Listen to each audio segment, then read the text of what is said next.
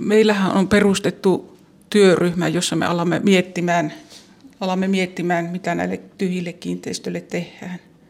Ja sitten siinä mietitään mahdollisesti uusia käyttötarkoituksia, tai sitten, jos ei ole varaa, ei löydetä toimintamalleja niihin, niin sitten mietitään siinä työryhmässä, että laitetaanko ne kylmille vai puretaanko vai myydäänkö vai mitä, niin että tosiaan se on vielä ihan auki tällä hetkellä.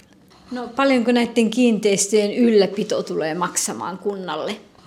Ylläpidosta voisi sen verran sanoa, että sähköt ja sitten noin noi öljylämmitys vie noin toista sataa tuhatta euroa vuodessa.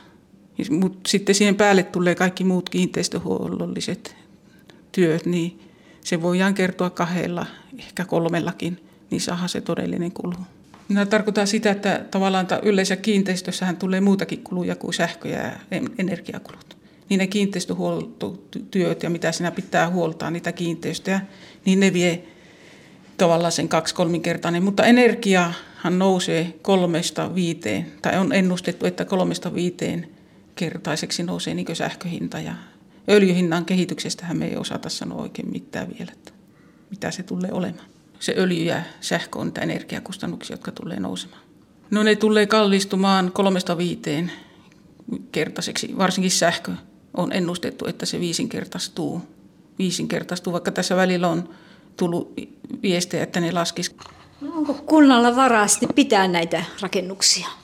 No mehän sen työryhmän kautta alamme miettimään, että mitä me tehdään. Kyllähän meidän pitää saada vähennettyä tai leikattua niitä menoja – ja sen takia ollaan perustettu se työryhmä, joka sitten miettii, millä tavalla me niitä tyhjiä kiinteistöjä, koulukiinteistöjä, tuota, että saataisiin pois se kunnan tuota, niin kustannustaakasta pois sitten.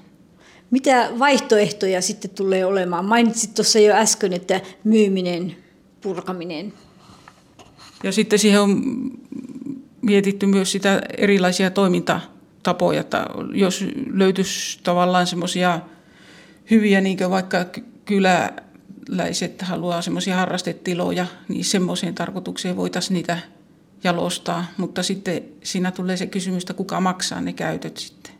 No, miten Utsien kunta on sitten valmistautunut ylipäätänsä energiaa säästämään? No meillähän tässä tilapalveluissa on tarkoitus tuota, niin, laatia semmoisia kiinteistöjen käyttäjille ohjeita, millä tavalla esimerkiksi sähkön käyttöä voidaan vähentää.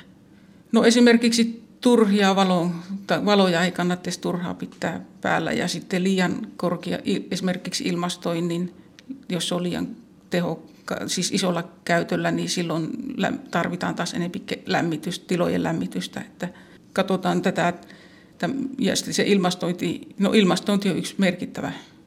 Olisiko vielä jotakin muuta tästä energian säästämisestä Utsien kunnan osalta? Se hirveän paljon ratkaisee sitten, minkälainen talvi on tulossa. Jos on kylmä talvi tulossa, niin silloin on lämmitykset ja energiakustannukset korkeat. Katsotaan nyt, minkälainen tämä talvi tulee, niin se vaikuttaa siihen suoraan sitten siihen. Mutta sehän ei ole meidän käsissä sitten se.